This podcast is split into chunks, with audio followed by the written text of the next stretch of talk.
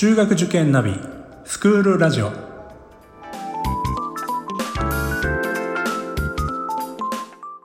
スクールナビゲーターののびるです。この番組は中学受験を目指すご家庭に学校の先生からの生の声や受験に役立つ情報をお届けするラジオです。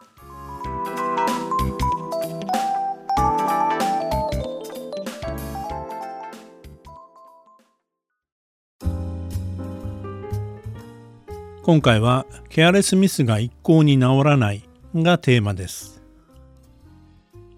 ケアレスミスというと書き間違いとか読み間違いなどによる不注意なミスのことだと思うんですが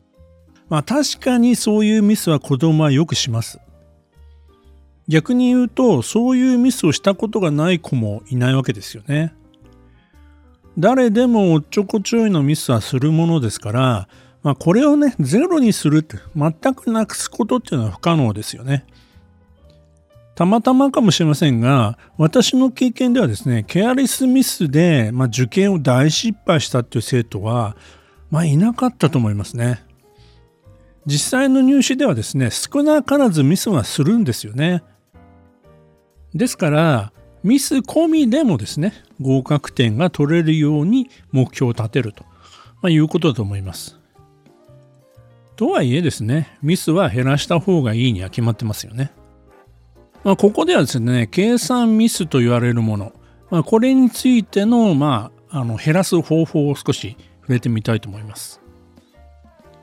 計算ミスの原因というのはですね、ほとんどがケアレスミスというよりは計算力不足なんですよね。計算力です。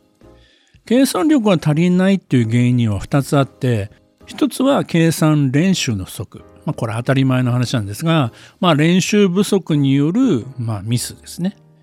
それから計算知識と言われるもの、これの不足です。計算練習の不足っていうのはですね、まあ、計算量が足りないということなんですけども、まあ練習を多くすればするほど良いかということでもないんですね。ミスの原因の大半はですね、集中して計算できていないということ。まあ、そういうところから生まれています。無意識にですね、まあ、だらだらとやるのではなくてですね、短い時間で集中して練習する、その回数を増やすということが大切なんですよね。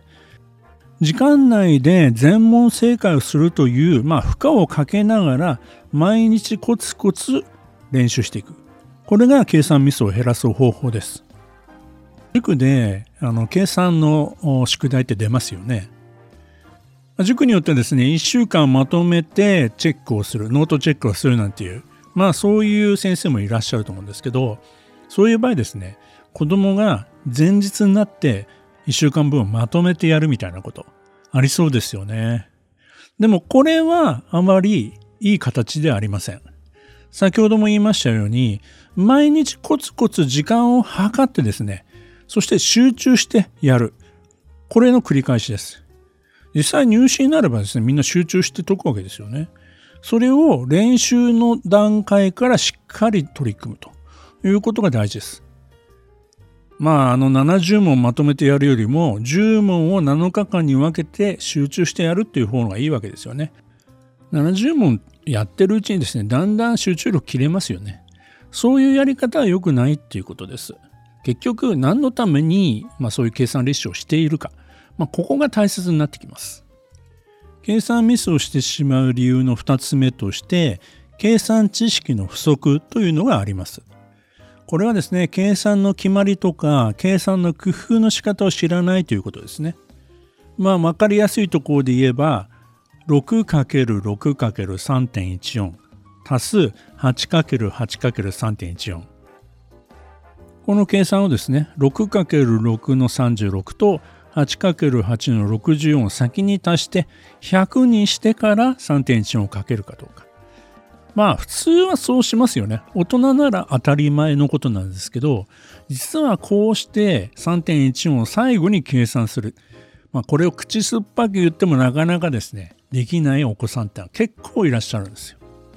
これなかなかできないのはなぜかっていうのは私なりの分析ではですね、このまとめて計算するっていうやり方、少数が絡めたやり方っていうのは、学校では多分ほとんどやらないと思います。学校では小数が出てきたら普通に小数の計算をする。これが当たり前なんですよね。工夫をしないとですね、小数の計算3回やらなくちゃいけないんですよ。工夫すれば1回で済むんですよね。当然少数の計算何回もやればミスする確率は増えるということなんですよね。他にもですね、例えば 11×11 は121とかですね、12×12 が144みたいな平方数のことはパッともう頭に浮かぶかとか、まあ覚えちゃっていいんですけど、それから0.375というのは8分の3であるというふうにすぐにパッと分数に変換できるかとか、まあこういったですね、基本的な知識を身につけておくと、ミスも減りますし、計算も早くなるということになるんですね。計算ミスの多いお子さんの中にはこういったですね基本的なまあ学校ではあまりやらないんだけど受験するには必須のですね計算知識っていうのは身についてなくていちいち全部計算しようとするからミスをするというケースが見られます。ですから計算ミスを減らす方法っていうのはできるだけ計算しないことなんですよね。子供たちにも言うんですがミスをしないためには計算をできるだけしないようにしようというふうに言います。最初この話を聞くと子供ポカーンとしてるんですけど、そのためには例えばこういったまとめてやるみたいなことが大事だよって話をしたりとか。だもう一つはですね、暗算を使うということですね。これ暗算ばっかりしてるとなんか不安になるお母さんとかお父さんいらっしゃるんですよ。あなたちゃんと筆算しなさいみたいなね。もちろんですね、めんどくさくて暗算してるみたいなケースっていうのもあるんで、まあ、一概にはもちろん言えないんですけども、まあ、暗算ができるかどうかっていうのを自分で判断できるレベルの計算力がついてるお子さんであれば私はむしろ暗算をどんどんした方がいいというふうに思ってますそういうお子さんの暗算は正確ですあとは、まあ、うっかりミスと言われるものですね。例えば、約分忘れとか、単位ミスとかですね、転記ミス。繰り上がりのミスとか、まあ、特定の九九の言い間違いなどですね。まあ、こういったものもですね、計算力が足りないから、まあ、起きているミスもあるんですけども、でも癖みたいなものもあるんですよね。だからミスするってどういう問題でミスするかっていうね自分の傾向と対策をちゃんとしようねと6年生ぐらいでやはりなかなかミスが減らないってお子さんに対してはどんなところでのミスが多いのっていうふうに聞いたりします。自分がわからない場合は過去のテストをちょっといくつか用意してきてその中でまあミスの部分計算ミスの部分をピックアップしてみると最後の最後で約分ミスをするとかですねまあ単位を付け忘れるとかまあそういった傾向が分かればそれをノートにまとめていくってことですね。まあ、実際の間違った問題をこう貼り付けてどこで間違ったかっていうねそれを書き出しておくと。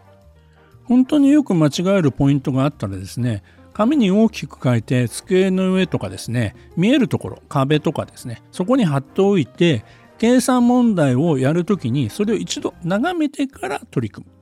まあこういったことを習慣づけていくと繰り返していくことによってまあミス自分のミスを意識するということ。これをやっていくとですね、ミスが減っていくというケースもあります。計算ミスはゼロにすることはできないですけども、減らすことはできる。そういったですね、対策をまあ地道にちゃんとやっていけばですね、入試本番ではま緊張と、それから集中力も高まりますから、ミスでですね、大失敗みたいなことはしないと思います。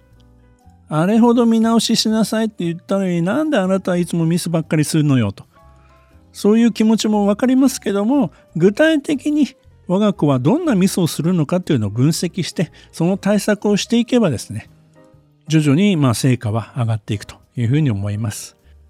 ミス込みでですね合格できるよう実力をつけるということを目指していきましょう。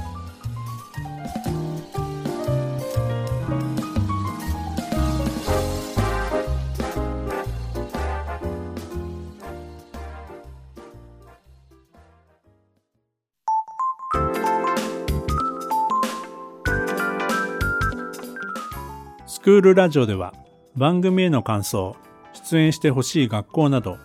皆様からのお便りをお待ちしております。また受験に関する質問や相談にもお答えしていきますので概要欄の Google ホームからお気軽にお寄せください。Apple、Amazon、Google、Spotify などの無料のポッドキャストアプリで購読やフォローなどのボタンを押していただくと更新情報が届きますので便利です。それでは次回もスクールラジオでお会いしましょう。